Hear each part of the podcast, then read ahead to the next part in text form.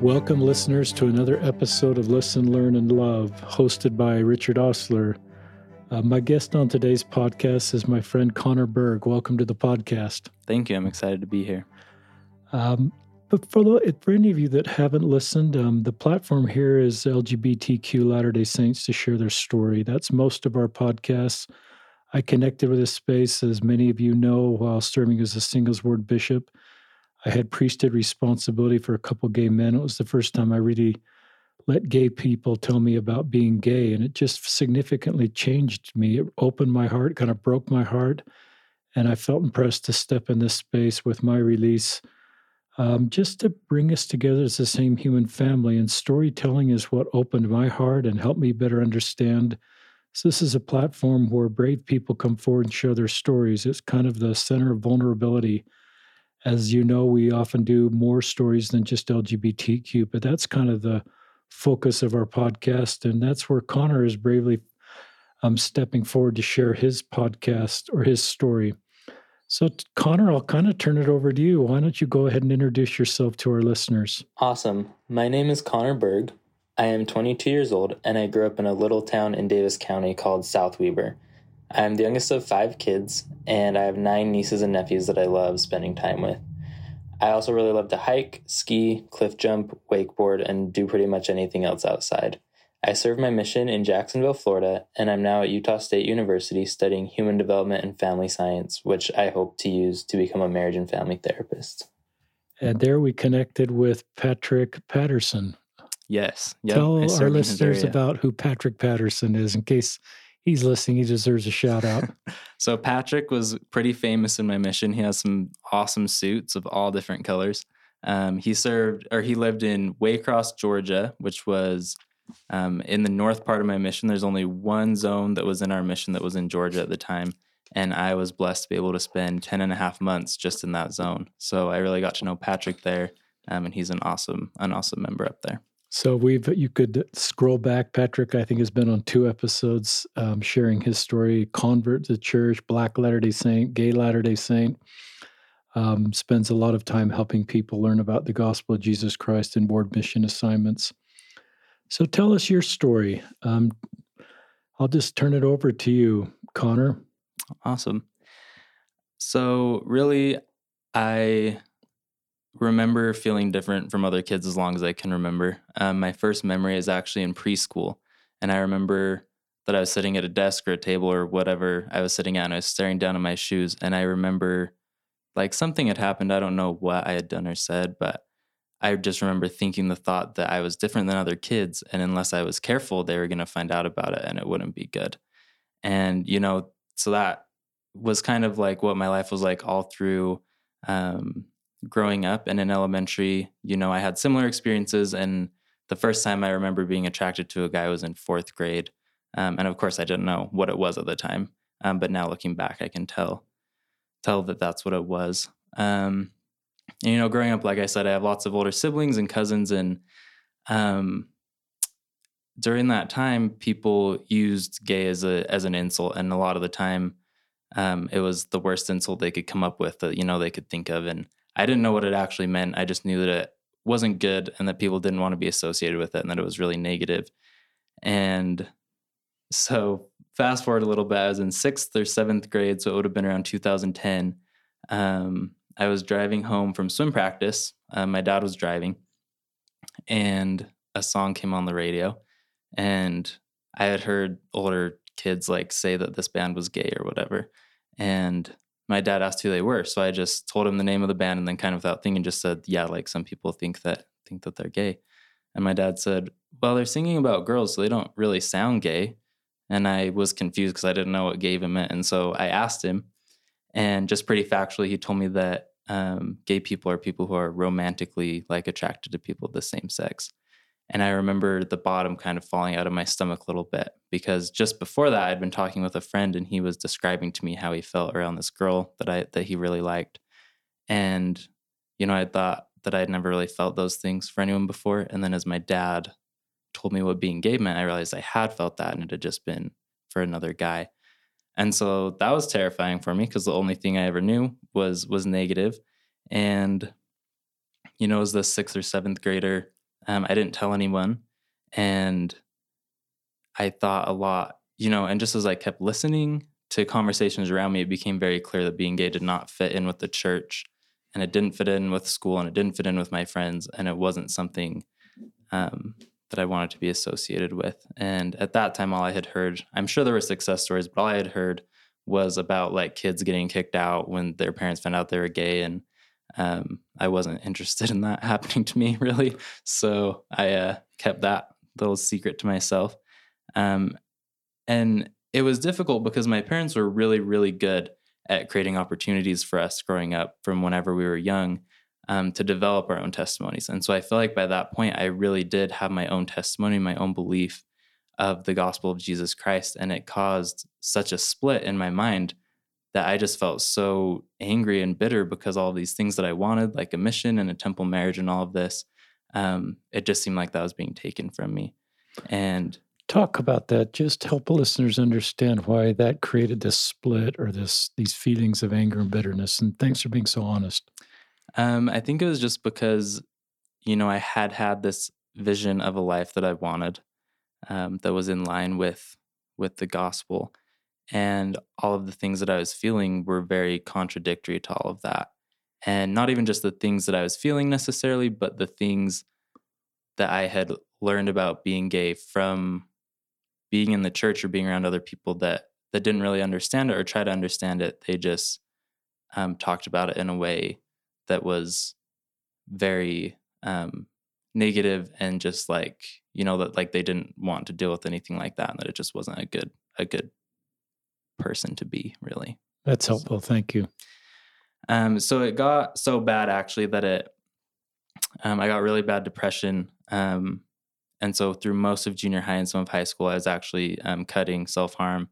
Um, and so, you know, that all became very overwhelming for me just as I was in junior high. And that lasted until about ninth grade, I think. Tell listeners that aren't familiar with cutting is what cutting is. Okay, so it's just like um, a form of self harm. And for me, it was just because I got so overwhelmed by all of the things that I was feeling and dealing with that you know i think my brain was just really overwhelmed and cutting was a way for me at least that just kind of like cleared my head it caused pain obviously um, and so it it kind of like forces your head to clear out and you can't think of anything you can't hate yourself you can't be dealing with all of that just because you're focused on something else and that was the only way i could really get my head to to clear um, thanks for sharing that you know, I recognize that there's a lot of nuance around someone who's cutting themselves. And I've learned that, you know, good therapy is really important. And I've learned that's sort of the iceberg principle sometimes where you see what's cutting is going on. But you really need to set that aside and figure out what's the full story here that's leading someone to do that behavior. And so I'm glad that you recognize and kind of connected the dots and got therapy. And Somebody once told me it's sort of like taking one type of pain they felt and transferring it into a different type of pain. The physical pain of cutting was sort of numbed the other kind of pain that they were feeling. And that was very helpful for me, just to, and it helped me have empathy for the other kind of pain they were feeling, Connor, because I recognize that I can identify with somebody that was cutting themselves because I've accidentally cut myself. Mm-hmm. And that's really painful. So it helped me understand that they'd rather transfer the pain they're feeling emotionally to that kind of pain. And so I don't know if that resonates with you or if yours was a different sort of yeah, experience. Definitely. Yeah. So yeah, so thanks for just being so honest and vulnerable. So I was I was really lucky though because I actually had a sister-in-law at the time. So like I said, my siblings are older, so three of them were married while I was in junior high.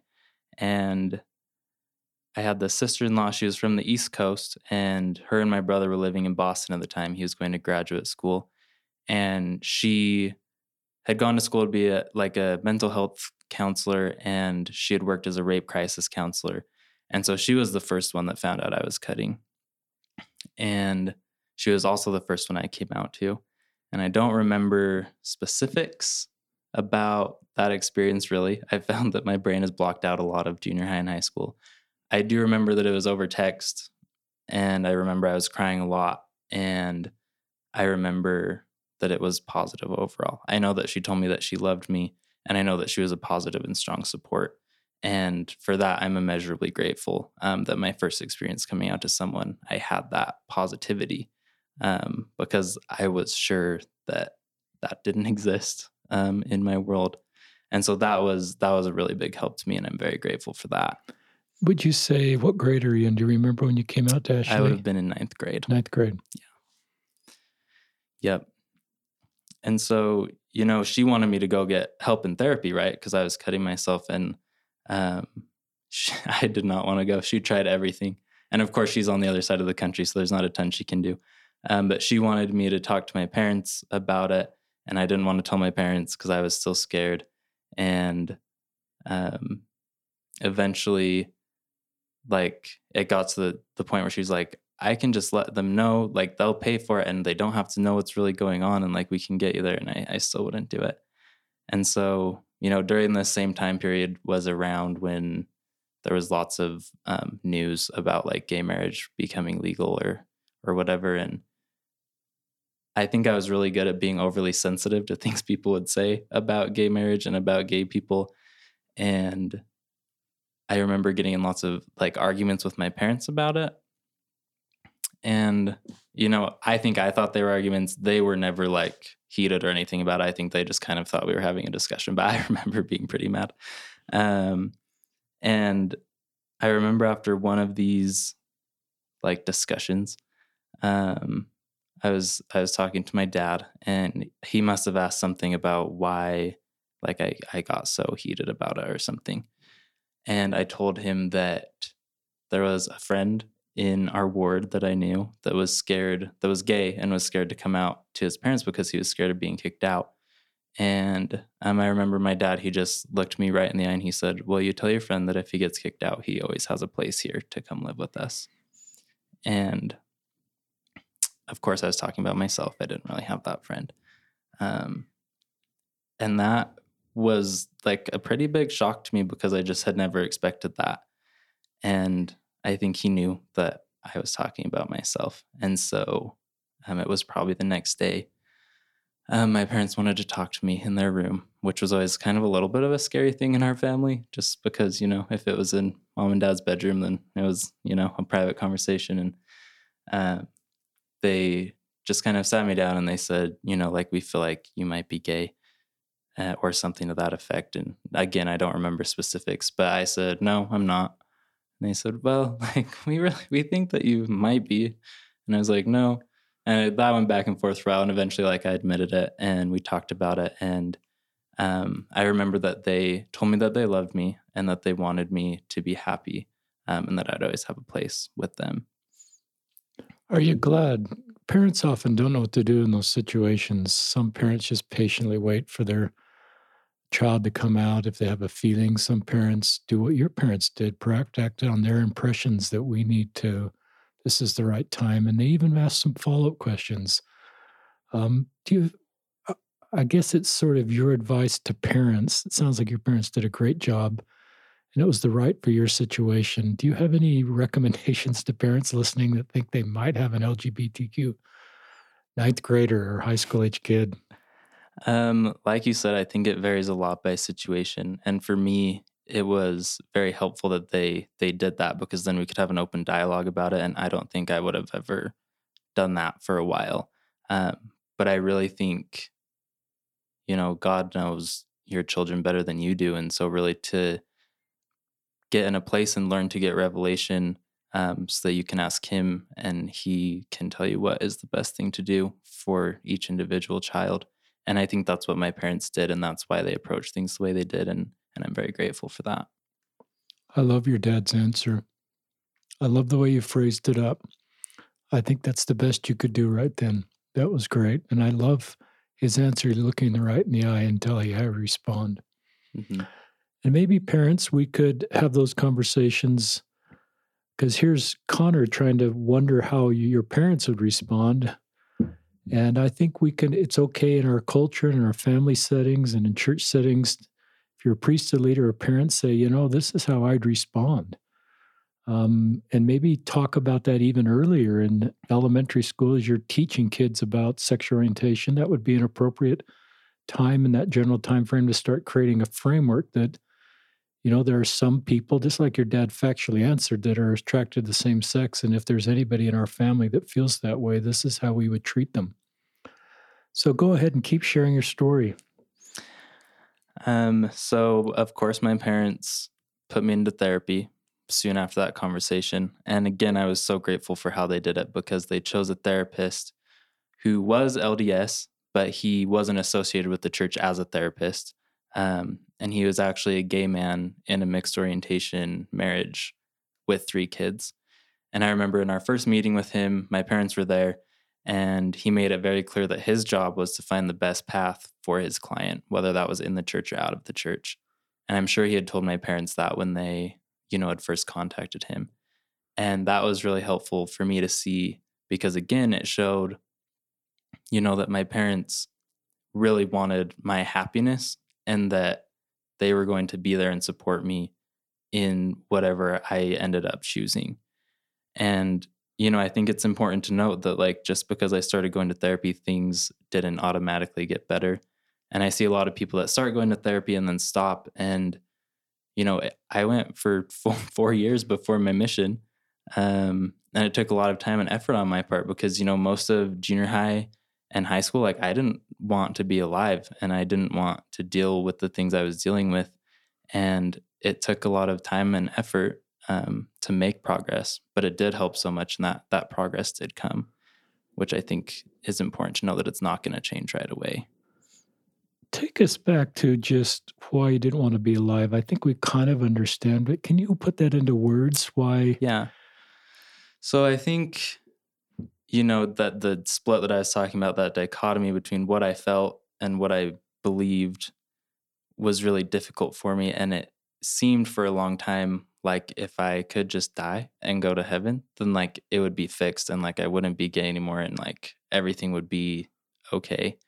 And I remember there was a point where someone said something that insinuated that like being gay would would follow you to heaven. And I was like, well, then what's even the point of dying? I was like, there's no point in dying if it's just going to follow me to heaven. Um, and so at that time, you know, I mean, I guess I didn't want to die anymore, but I just wanted to like not exist, you know, like I wanted to just blink out of existence and just not have to deal with anything because it was just so hard for me to see how there could be any sort of reconciling between what I felt towards men and also what I knew that I loved and believed in the gospel. And maybe you're going to get to this later. So you can, the question I'm about to ask, you can say, I'll wait and ask that later. But here's the question if you want to answer it now or later what would you say to your younger self? Here you are, 22, in a better spot.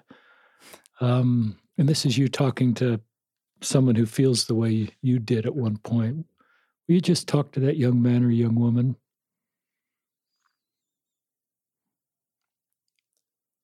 I really think that the the biggest thing is to really be able to understand and feel of of God's love and just it's something that I thought that I couldn't have because of the attractions that I had and I didn't feel like God loved me.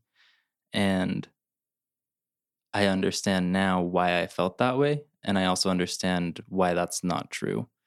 And so the biggest thing that has helped me is being able to understand that and really feel that and be able to connect with Heavenly Father in a way where He can communicate with me about, you know, why I have these attractions and why I'm going through these things.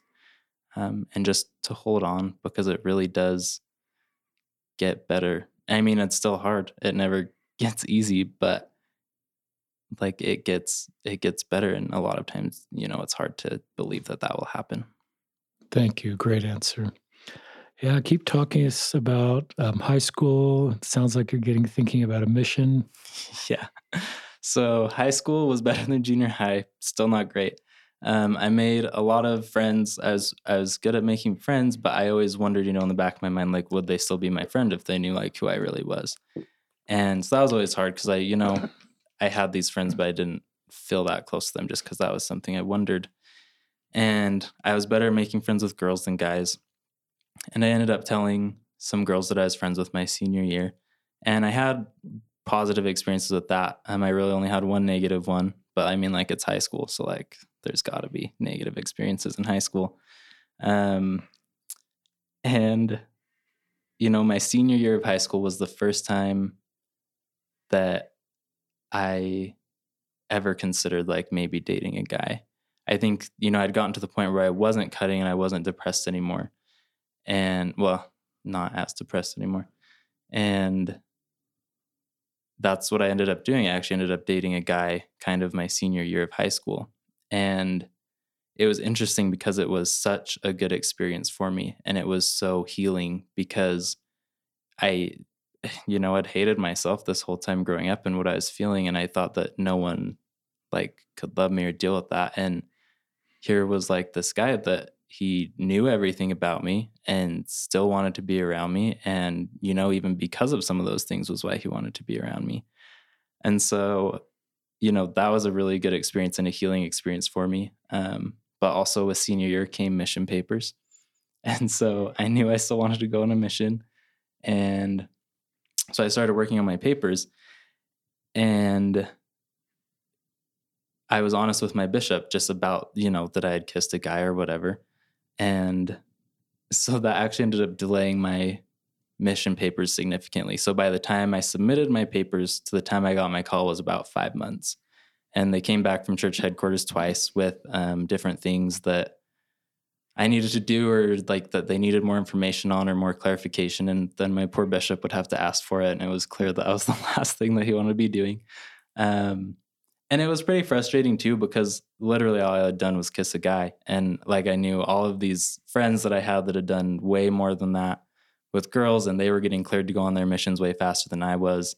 Um, so it felt really unfair and really annoying. And, you know, like it took five months. So during that time, like I kind of almost just gave up on it ever coming because it just seemed like it would never actually happen and I actually felt really content about that. I felt content, you know, about maybe staying with the guy I was with and and going to college and getting started on school. And the day I graduated high school, we came home from my graduation ceremony and it was in the mailbox. And I remember seeing it and my heart just like sank. And I was like, no, like I don't want to go. And that night I opened the call and it wasn't a magical moment. I still didn't want to go. Um, and I found out that I would be leaving actually four weeks from when I opened my call. And wow. two of those weeks I was out of the country. And another one of those weeks we had like a stake Aaron's camp, is what it was called. It was like a missionary camp. And so literally I went from, you know, opening my mission call literally in my boyfriend's hoodie. I was wearing his hoodie when I opened my mission call to leaving on a mission in four weeks. And it was something I never thought would happen. And I was I remember just that night I went for a run and I just ran until I couldn't anymore. And then I just laid down and I cried because it seemed like I had finally found somewhere where I was happy and I was going to be leaving it all behind to go do church full time for two years.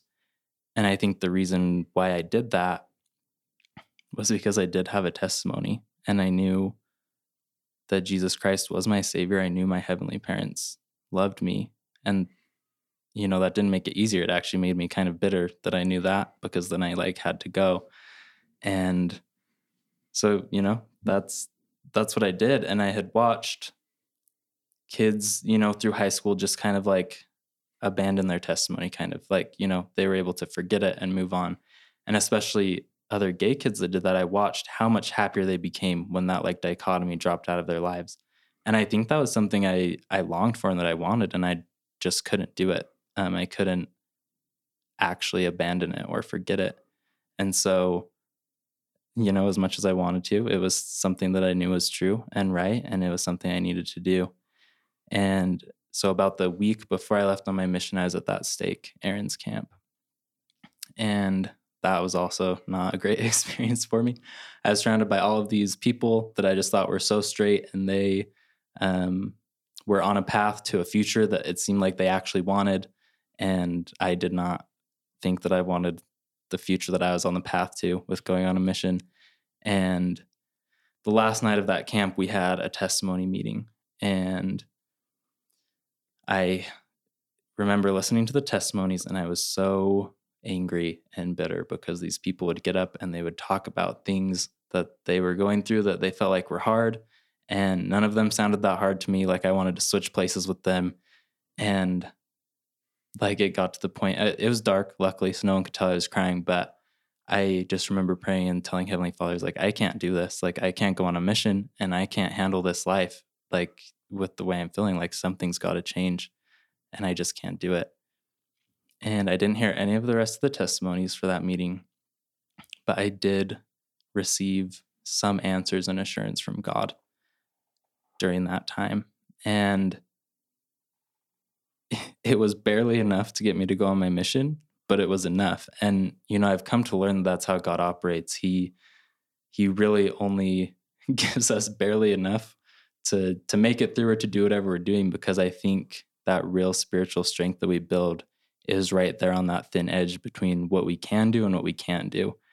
And you know, sometimes that help doesn't come until after you feel like you can't go any further and you have to go a little bit further before before it comes. But um, that's something that I've learned is is typical of God, at least in my situation. That's a great segment, um, Connor.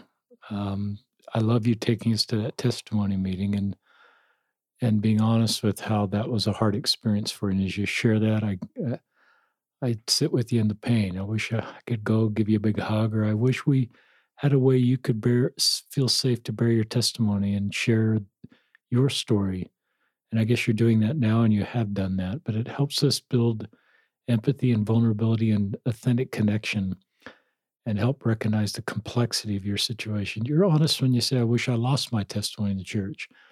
Um, but some people call it a double bind, you know, that you're in. One father of two gay sons framed it up for me, and that was very helpful. You're using the same general language.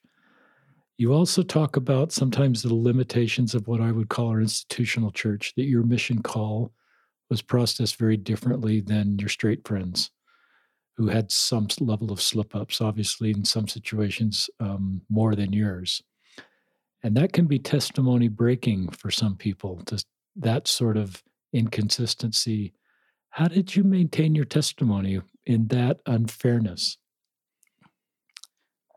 I think it was through what I felt when I was, you know, kind of dating this guy. Like I felt a peace and a love that I hadn't felt previously. And it was, I think, the closest thing I had felt in myself to God's love at that time. And, you know, I knew that it w- it wasn't like evil what I was doing. Like I knew it wasn't a bad thing, like you know was commonly believed then. And I knew that if it was, God would have, you know, been telling me that. And so I think I was able to recognize that it was just limitations of of humans that haven't had the same experiences I've had.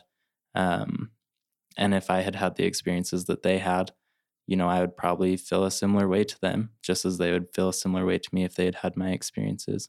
And so I think really just realizing that it, it was institutional and that, you know, that wasn't necessarily from God or like evidence of him not being happy with me.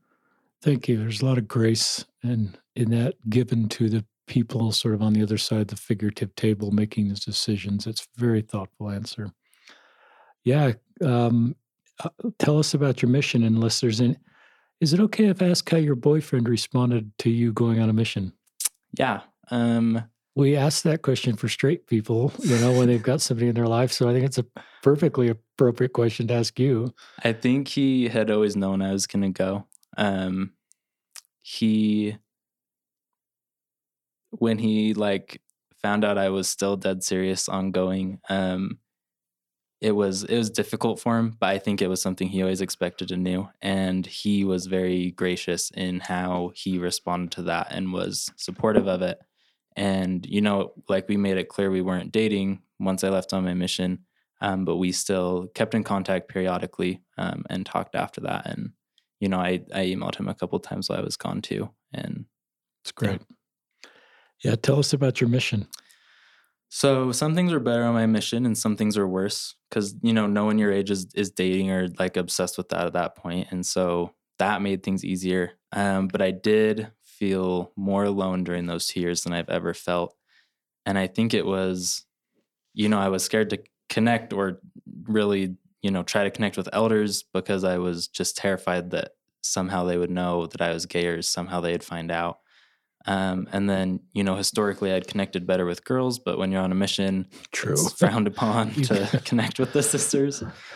So, and you know, like I was accused of flirting with sisters multiple times during my mission um, by other elders. Um, but it didn't bother me because I knew my mission president had my mission paperwork that said I was gay. So I was like, sure, like report me to President Lee. Like it's gonna be fine. Like I'm not worried about it. Um, because I knew I wasn't flirting, and I'm I know the sisters knew that I wasn't either. I was just not scared of them. So it just you know kind of took some of the elders by surprise. I think. Um.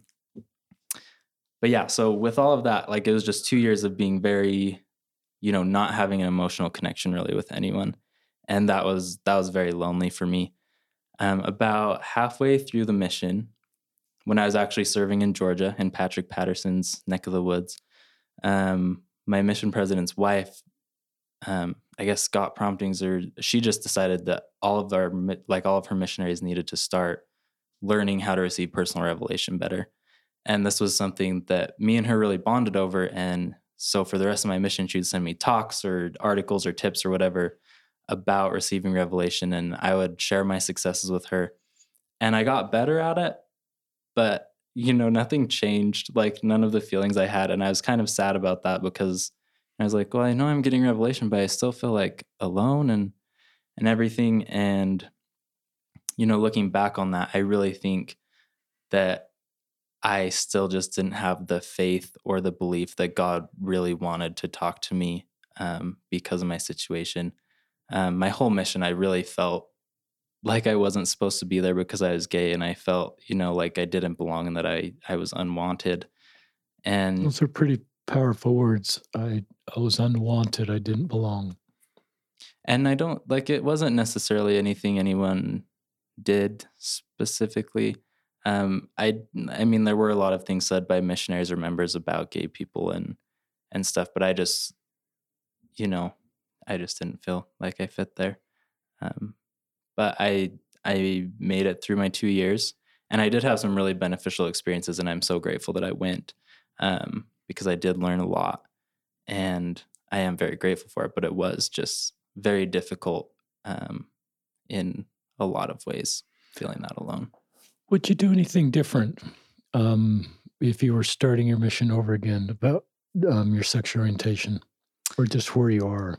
if I was starting over with the way I feel now about things, I would have been a lot more open, I think, with my companions. I would have been less afraid of them. Um, luckily, I was never attracted to any of my companions. I think that was a very large, tender mercy. Um, and I think just, you know, I, I wouldn't be as scared of them finding out now. Would you have come out to any of them?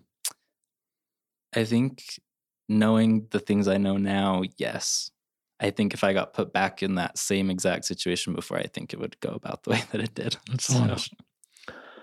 Um, general advice to a young man or young woman who's gay, trans, thinking about serving a mission that is sort of kind of where you were at your point. You served. Um, what advice would you give to somebody pretty serious about serving a mission, but just not quite sure how this is going to work out being LGBTQ? That's a great question.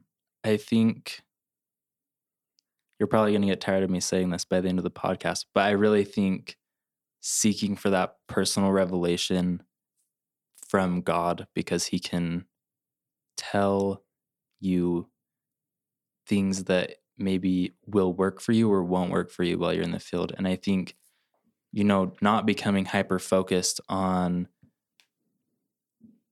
everything that it's easy for a missionary to be hyper focused on.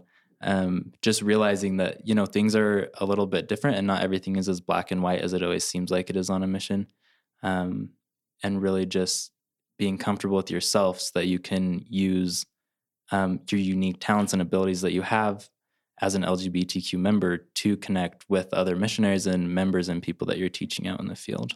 Because i was not comfortable with who i was at all and so it was very difficult for me to do that at that time. Did you come out to your mission president, even though you kind of knew he knew? No, I don't think so. I did come out to my mission president's wife, though. She would conduct interviews separately from him, but about at Yeah. the same time. Kind of in the hallway as the Yeah. official interview's going Yeah. on. That's where really the mission president learned what's going on in the mission is through those interviews with his wife. yeah, so I did come out to her, and you know, we had conversations about it, and she was amazing, um, and I love her a lot. It's great. Great job. Yeah, listeners, you've heard me tell a couple stories of Elder Carpenter serving in California, and he came out before his mission, came out to his mission president, and his mission president said, instead of saying, Don't talk about this, he said, Will you please share this with the whole mission? Will you help us be um and you kind of go That'd be terrifying.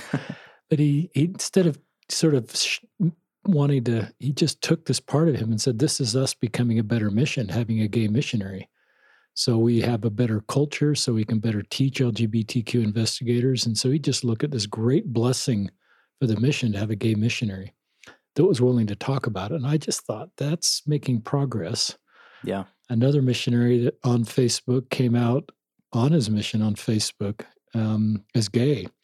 And as I read all those comments, and I'm not saying you should have done this or anybody should do this, it's back to your principle of personal revelation, but I read those comments and all of them were great, but his his companion commented, and I thought, well, this is gonna. And his companion just says, "Thank you for being a great disciple of Christ. I love you, Elder."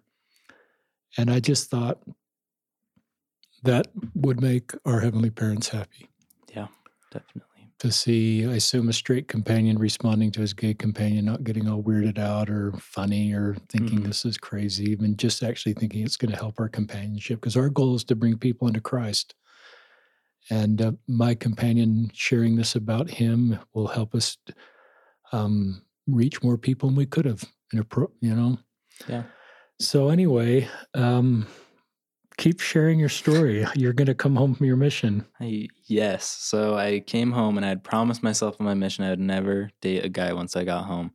I had just decided it would be good to just marry a girl real quick right away so I didn't, you know, have any time to be tempted, which was a really bad idea. So I'm glad that didn't happen. Um, and, you know, I had an experience pretty soon after I got home with one of my friends that made me really reevaluate and look hard at what I wanted in my life. And it also made it very clear that I wasn't ready or prepared or even desirous yet to start dating girls. And so, you know, I was in the temple at least once a week after my mission, um, doing a lot of praying about my future and what I should be doing. And I remember the exact bench I was sitting on in the in the Ogden Temple, and I got this this prompting that I should try dating guys. And I thought, I don't think that's an answer you can get in the temple. I was like, I must have got that wrong. Hold up. So I went back and like I prayed again, and like the answer came. I probably did it like four or five times because I was like, I don't. This doesn't seem like an answer I should be getting. Um, but it was. So um, at this time, my parents were actually living in California, but they were back and forth between Utah and California a lot. And at at this particular day, they were at home in Utah which I'm grateful for. So I went home and I, I talked with my parents and I told them, you know, what I had felt and what I'd experienced. And they said, well, you know, like if that's like revelation you feel like you got, then then I think you should pursue it and follow it. And maybe that's your your path for this life. And maybe there are things you need to learn. And you know, we Did had that surprise you that that was their answer? a little bit. Um a little bit. Not a ton. But I also we also had a conversation at the same time about how this didn't mean I was leaving the church and you know I still want to be active um, in the church and like doing temple work and stuff. And I think that maybe if I had just gone home and told him I was like leaving the church, then it it might have been a bit of a different conversation. Um, so anyway, I got a blessing from my dad um, as part of that conversation, and and then that was the direction my life was going to take. Um, I love that they trusted you, yeah, I'm very grateful for that. even though they. I don't. If they were on the podcast, they could talk about how comfortable or uncomfortable they were with what the direction you felt you were headed. But I do love they trusted you, Yeah. and just trusted your process to come to that conclusion without sort of looking over your shoulder and say, "Well, you got the process wrong and you got the conclusion wrong." I do love that they trusted you. Yeah. And you know, actually, I think a lot of it too was was I just had been active in the church my whole life and I had gone on a mission and I had never felt happy the like the happiness or like the peace and the love that I had felt when I was like briefly dating that guy in high school. And so I think also like I just if I had never tried dating men again, I would have always wondered um, if I could be happier because I just wasn't feeling that happiness at that time in the church. And so, really, dating men was an overwhelmingly positive experience for me. And I still love and I'm so grateful for all of the people that I dated um, and all the things that I learned from them. Just with every relationship and with every even just date that I went on, it was really hard for me to feel like there was a long term future there, you know, like a future with progression. And you know, this kind of among other things caused the end of one of my last relationships with men. And at that point I just decided, you know, that it, it wasn't really working. And so I was just gonna I was gonna get back on the covenant path. I had after, you know, a certain amount of time I had I had never stopped going to church and I was still trying to keep up with my scriptures and my prayers, but I had I had kind of given up on keeping a temple recommend. And so after this I decided to to kind of get back on that covenant path because that's where I felt like I had I had learned more about myself and my journey in life. And it turns out that a couple months after that, um, I really hadn't made any progress towards that. I had talked to my bishop, I think, once, and then I had missed the next meeting with him. And um, one of my really good friends that I'd known for about six months um, actually came out to me. And he had known that I was gay for a while before I knew about him. And I was convinced we weren't going to date because I was done. And, you know, I just started having all of these like thoughts that I'd never had about like long term futures and like feeling like that was possible with him. And, you know, we started hanging out a lot more and we connected um, really well. And we both prayed about it and felt like we should date. And so, and so that's what we did. And that time that I was with him was some of the best months of my life, easily up until that point.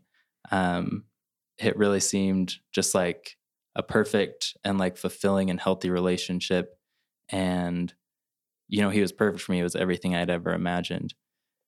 And um, I remember the exact night where we were when the Spirit spoke to me, and the Spirit just said, you don't get to keep him either. And I ignored it because I didn't want to deal with it and I was happy. So I thought, well, that was a dumb thought and I'm just going to like skate over that. And I knew what it was, but I just was like, no, I'm not I'm not going to engage with that. And it started getting stronger over time. And eventually it just got to the point where um, I was honest with him about it, and he he was an active member of the church too, and so he you know he understood where I was coming from with it, and um, we broke up, and I think that that was the hardest thing I've ever had to do in my life was to walk away from that, and I don't think I can really describe the things that we were both feeling at that time, um, but after you know following that prompting, I think that I just realized that if it wasn't going to work with him, then it, it really wasn't going to work with any guy because that was the happiest I'd been. And I had, I had finally had these like thoughts and feelings like I could end up in a long term relationship with him. And so um, that kind of brings me to where I am today, which is I'm active in the church and not dating men. And, you know, I'm just kind of on God's path for my life. And I feel like right now I feel prompted like that could end in a temple marriage with a woman, but it also could end up with me being single my whole life. And um, I'm not overly concerned about it. I'm just excited to see where God will take me. So, this is a great story. It's a great story, one of the best we've ever done on just honoring personal revelation and receiving personal revelation and and knowing that you're worthy to receive personal revelation at any time in your life there's not a magical formula to receive personal revelation. Um, you have to maybe there is. I mean, you just it can just come at any time when you want it to come to you and when you need it. Why do you think you got that personal revelation in that relationship?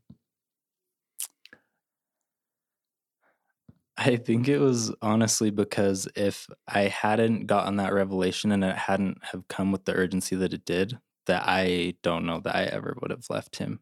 And I think that, you know, as I've gotten better at personal revelation, I've learned more about the path and the journey that God has for me. And I've also learned that I asked for a lot of it and was asked to be chosen to do some of the things that I was sent here to do in the pre earth life. And kind of the vibe I've gotten from Heavenly Father is like, you know, I'm helping you fulfill the plan really that you had for yourself and that I have for you um, from the pre earth life.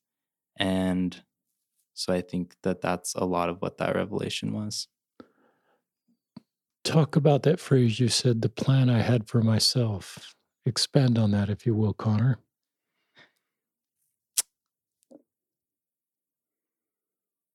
I think that we had a lot more choice or say maybe in the kind of trials we would encounter here in life than we sometimes think we do. And from personal revelation, I know that I asked for certain trials and struggles um, so that I'd be able to help other people. And I don't know all that that entails, but it's been made clear to me that for me to be happy um, and feel fulfilled here on earth. And when I return home to Heavenly Father, um, I will want to have accomplished the things that I came here to do. And, you know, I think that's different for everyone. I'm not saying that, you know, everyone has to follow the same course of life as me to be fulfilled. That's not it at all. I think we all have very unique journeys that can take a lot of different forms. And just for me at this at in this life, that's part of what I chose and what Heavenly Father has in store for me. And and so that's what I feel like I need to do. I love that. And I just honor your personal revelation, to have insight into the journey you're as part of mortality, and that you kind of co chose that, if it's okay to use that term. Because I think, listeners, that gives us all more purpose. Is and I believe that, by the way. Um, as I've given priesthood blessings to LGBTQ Latter day Saints, I felt that same impression that this isn't something that surprised God. about you being LGBTQ, but this is something that perhaps both of you worked out. And I've had this impression a lot that as he sent you up to mortality, it was hard because he knew how hard it would be for you. Mm-hmm. But he knew you could do things for other people that wouldn't be possible without this road you're walking. So that's a little bit of the personal revelation I've received as an ally and um, in the tender moments of a priesthood blessing listener, listeners. Um, talk about some of the things societies wow and you probably have heard this i don't i assume i'm not putting thoughts in your brain you've never heard before but what if i said connor you're never going to be truly happy married to a woman or you're not being authentic to being gay? Um, that's definitely stuff that i've heard.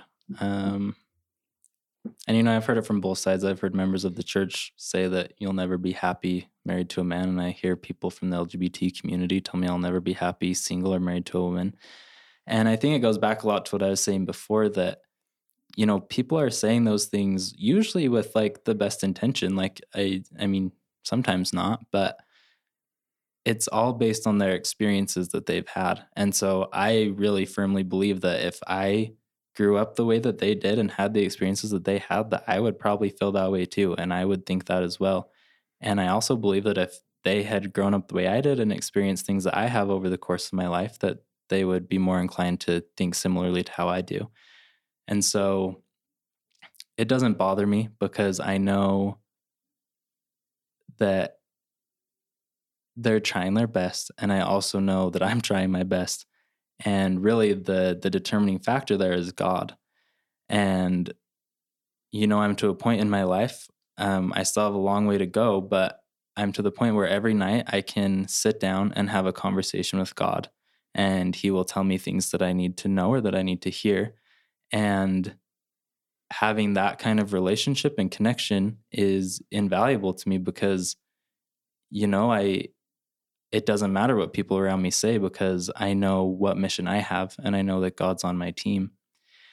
And I really think that that's something I had to learn because especially growing up as a gay member of the church, you don't always feel like God's on your team. Um, and, you know, I had to relearn things now that I'd been taught my whole life, but just never believed. Um, like that God makes no mistakes because, you know, people people would say that in church growing up, or they'd say, you know, like God loves you because you're a child of God and that's your identity. And these were the same people that, you know, I would look at them and say, well, if you knew who I really was and what I really felt, you'd probably be like horrified and disgusted and like you wouldn't probably say that. And so I had to relearn that God really doesn't make mistakes. And like you said, He has He's created me the way I'm created and placed me where I've been placed to accomplish things that I couldn't accomplish otherwise. And, you know, I heard this once at a fireside. Um, the person speaking said, instead of just telling God about your mountains, tell your mountains about your God. And that's something that really stuck with me because, you know, Jesus Christ knows exactly what I've been feeling. And that's another thing I'd been taught that I didn't believe for a long time. He knows what it's like to be gay and he knows what it's like to have this horrible split between, you know, people you love and a gospel that you know is true. And he knows what it's like to be angry and bitter at Heavenly Father. And he knows what it's like, um, you know, to to just feel all of those negative emotions and to feel so alone and like you don't want to be alive and really being able to truly understand that and come to know that that is truth um, has been so helpful for me because you know it turned these attractions and this part of who i am into something that instead of keeping me from him was a way that i could become closer to him than i than i had ever before thought was possible.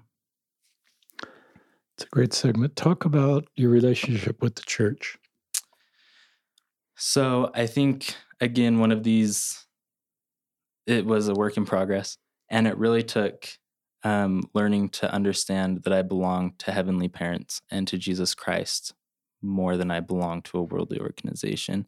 And of course, this is their church, and so that's how we can become even closer to them.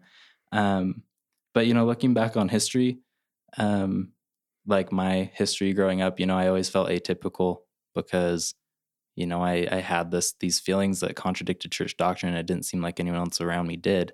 And, you know, but looking back through the Bible, like followers of Christ are always atypical, and Christ himself was atypical. And as members of the church, we're supposed to be different from the world. We're supposed to be atypical. And, you know, I think that just kind of compounds a little bit for members of the church in my situation because um, we're also atypical from members of the church that are atypical from the world. And it's, can feel lonely. Like I've had, like I've felt like I don't belong at church, and I've also had people from the LGBTQ community tell me I don't belong in that community because I'm active in the church, and I'm like, well, like I guess I don't belong anywhere then, and that's like really what precipitated me needing to come to an understanding that it, you know, this world isn't our home, and it's with our heavenly parents that we belong in with Jesus Christ. Um, talk about happiness. I love that you're honest that the happiest you've been is when you're dating men. Um, and now you've decided that your path is, um, your hope is to marry a woman. Do you hope that you can feel that same level of happiness? Um, I'm confident, yes, that I can feel the same level of happiness. I don't think it will be the same happiness. Um, you know, I think that it comes down to a lot of faith that I had to kind of relearn and build, and faith in just that that God's plan for me um, would result in more happiness than I could create for myself. And I think that you know I can't see exactly how He's going to do that, and I think that you know it might not be the happiness we are expecting, and it will look different than we think maybe it should or that it will.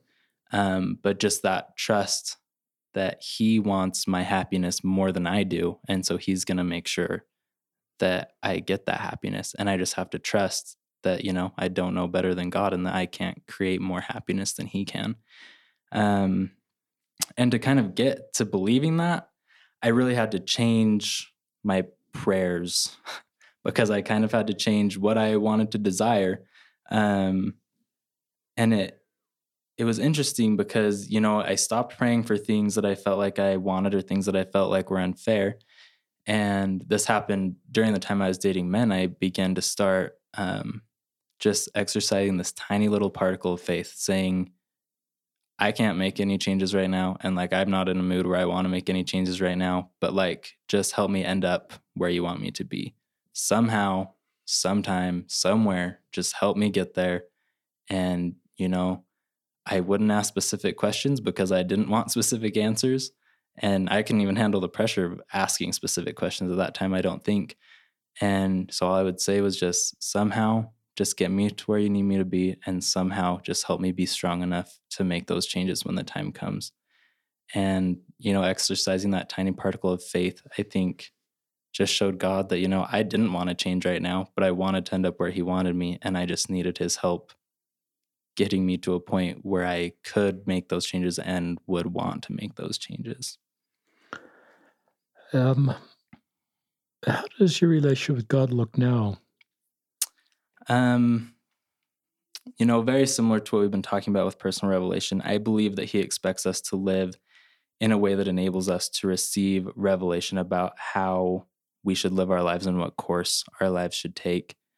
Um, that's has been very important to me coming to that understanding. And I know that our heavenly parents love us so much and they want to give us all that revelation to guide our lives. And I think that it's so important that we learn to receive that level and clarity of revelation as we're deciding what course our lives should take.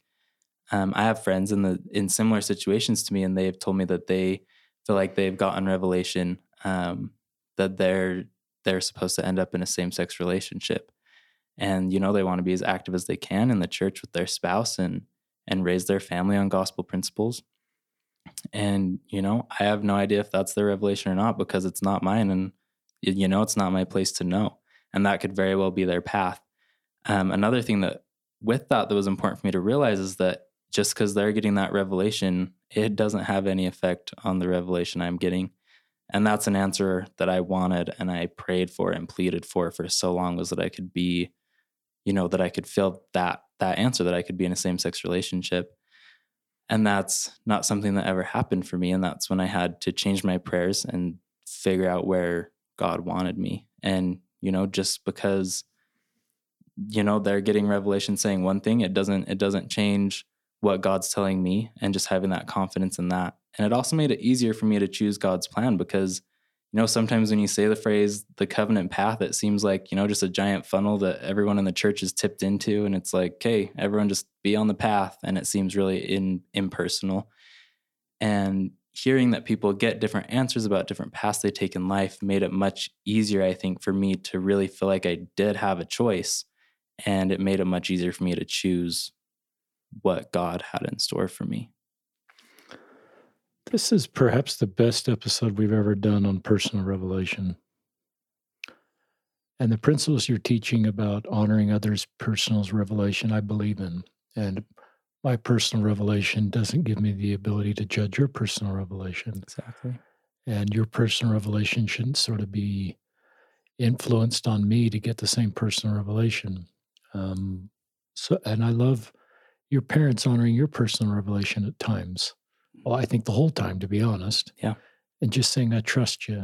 And I think that's one of the best things we can do as parents is, is we need our younger kids connect with us and we need to make a lot of decisions. But as they age up, we need to teach them to get personal revelation for themselves. We're not meant to be their driver of their car once they're a certain age. They need to drive their own car and they need to get on with their lives. And I think one of the best things we can give them is the ability to get personal revelation and teach them that that is not. Sometimes I think it's like a temple recommend. We've got to have a temple recommend and be in a perfect standing with the church to get good personal revelation. But as a parent, I know I want to give my kids advice no matter where they are. Mm-hmm. And I think you're teaching us that. And um, I think culturally, sometimes well, I've got to fully return before my parents, heavenly parents, will reopen the communication channel with me, and I can now kind of be within the circle of their love and or their influence.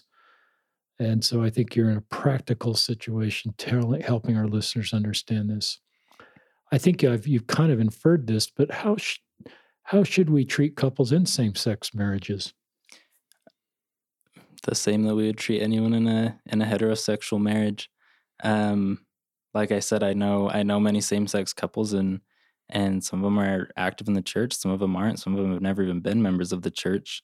And I just have such a love for them and their journey because, you know, even if you feel like you get the answer to be in a same sex relationship, um, people are still going to judge you for that. And I think, you know, it's it's not easy at all to do that, especially if you want to remain active in the church and just being able to understand that we can't understand everyone's lives and just, you know, reaching out with love and just treating them completely normally because they are and they're just on their path and we're just on ours and you know we're just supposed to help each other on the way and and not judge what's going on with anyone else.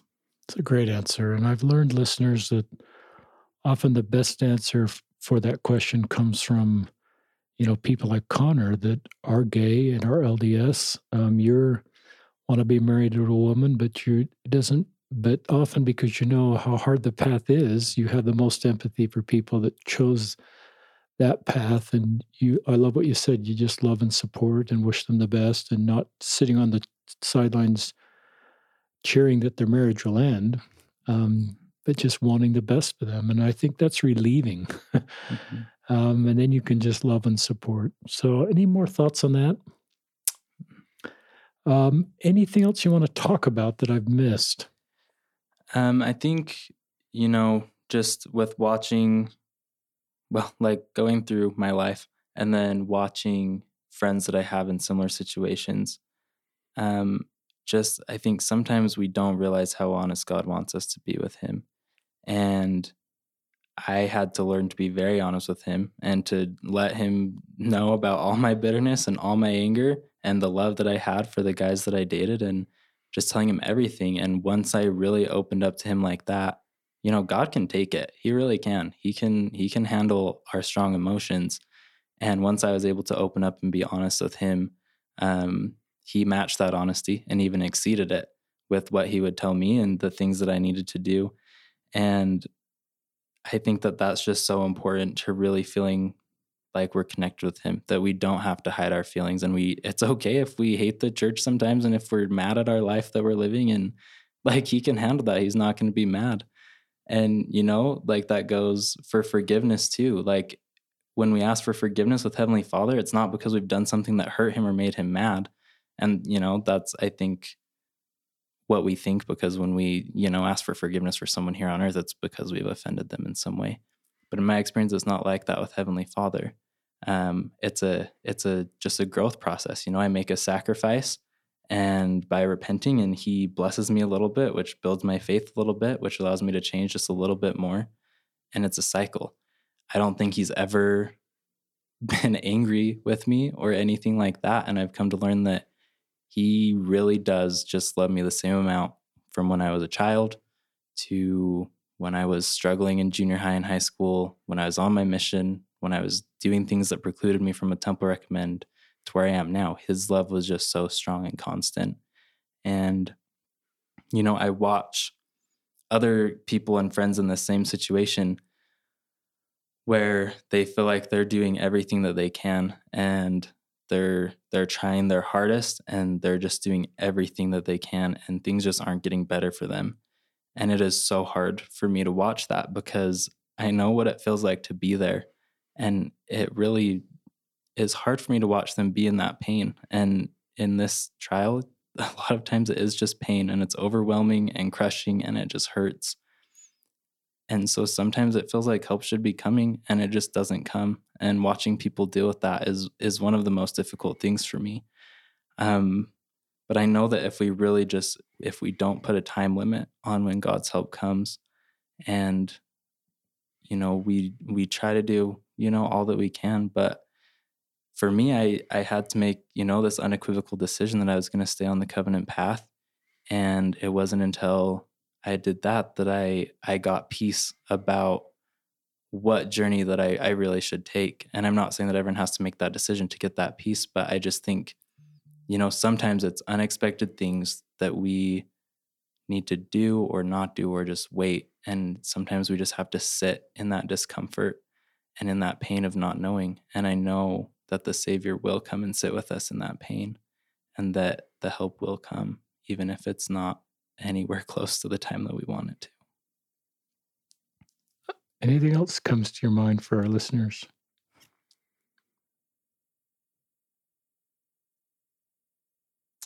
I don't I don't think so. I really just think, you know, the world especially now and when I was growing up just taught me that if I was having attractions towards men then I was gay and that was my whole identity. And I think that really overpowered my identity as a child of God. And so just being able to really come to understand the depth of love that God has for us no matter what and that Jesus Christ really knows exactly what it feels like to be gay and to be dealing with all of this um, really helped me be able to kind of rebalance my identity. Being gay is a huge part of who I am.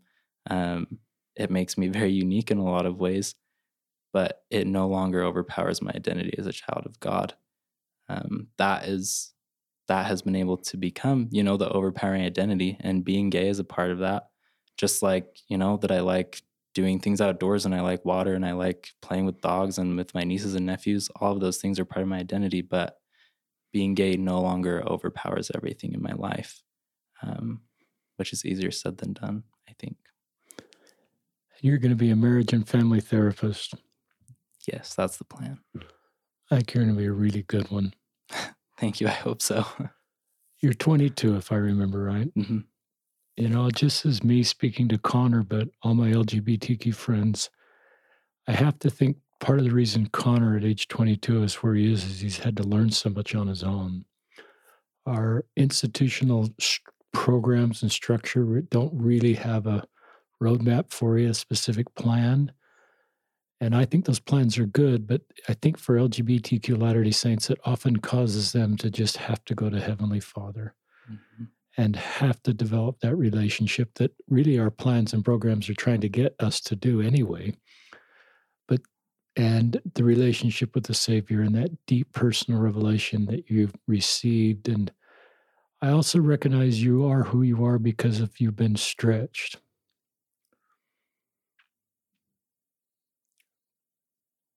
Really difficult ways. That's where I go back to your leaving premortal life and your Heavenly Father just, you know, I see him full of tears because he loves you, but he knows what's ahead of you. Mm-hmm. But he also knows the 40,000 foot picture of your life and what you'll be able to do. And I would say that, you know, as you go through your life, you're going to look back to this foundational experience of coming to terms with your orientation, developing personal revelation, getting, serving this mission, getting a feeling about your career, having the experience of dating men that I think helped clarified for you the road you wanted to be in. And I admire your parents for trusting you enough just to say, and I think they'd love you just as much if you told them my path is to marry a man. Mm-hmm. They would. They actually told me that while I was dating men. They said, if you end up with a man, he'll just be like another son-in-law, and there won't be anything different. And I think that just that love you felt from your parents and support, this sort of unconditional love that we trust you and you chart your path, and we don't have a secret agenda for you or a we're just going to let you chart your path and we're going to try to do everything we can to help you make a thoughtful decision. We're going to honor that decision. Sometimes I wonder if that just helps our youth make better decisions because they feel that love and they feel more ownership of their future. They don't have to sort of prove a certain path. I don't know if that's true, but I love your family. I love your sister in law and your entire family. I sense it's been helpful. But listeners, this is just tender ground. I sometimes I meet with a guest and I just get the impression they're very mis, um, old spiritual spirit from the pre-earth life, and biologically they're younger. Um, but their life experiences is partly because of who they were in the pre-mortal life, and that makes their beautiful life mission possible. So the world's a better place for you, Connor, and all of you that are listening. That um, you're if you don't feel like you're where Connor is, you can get there and you can get to this level of peace, this level of hope, this level of relationship with your heavenly parents, this level of um, not being ashamed that you're gay or trans or lesbian or wherever you are. And that indeed this is part of who you're supposed to be. And this makes your life mission possible. And that will become clear to you as you continue to make your way forward. And your best days are ahead of you. I would believe that Connor's very happiest days are ahead of him. And I think he's going to be a great husband and father, but I think you're going to also help people in a lot of different ways. I think you're going to be an incredible therapist. Thank you. And I think it's partly because you just know that world. And with your personal experience and then the education experience you're getting, you're going to help a lot of people. You're going to help a lot of people through sort of normal religious channel, channels and and through the, the therapy. And you probably won't call it religion, but you'll help them just connect in a way that is some of the principles you've learned in your path as a Latter day Saint. Anything else that comes to your mind you want to say before we sign off? I don't think so. Okay. So we're recording this on a beautiful day, May Day, Saturday in Salt Lake City. I wish every day were May because this is one of my favorite times of the year in Utah. But thank you, listeners, for joining us. This is Connor Berg and Richard Ostler signing off on another episode of Listen, Learn, and Love.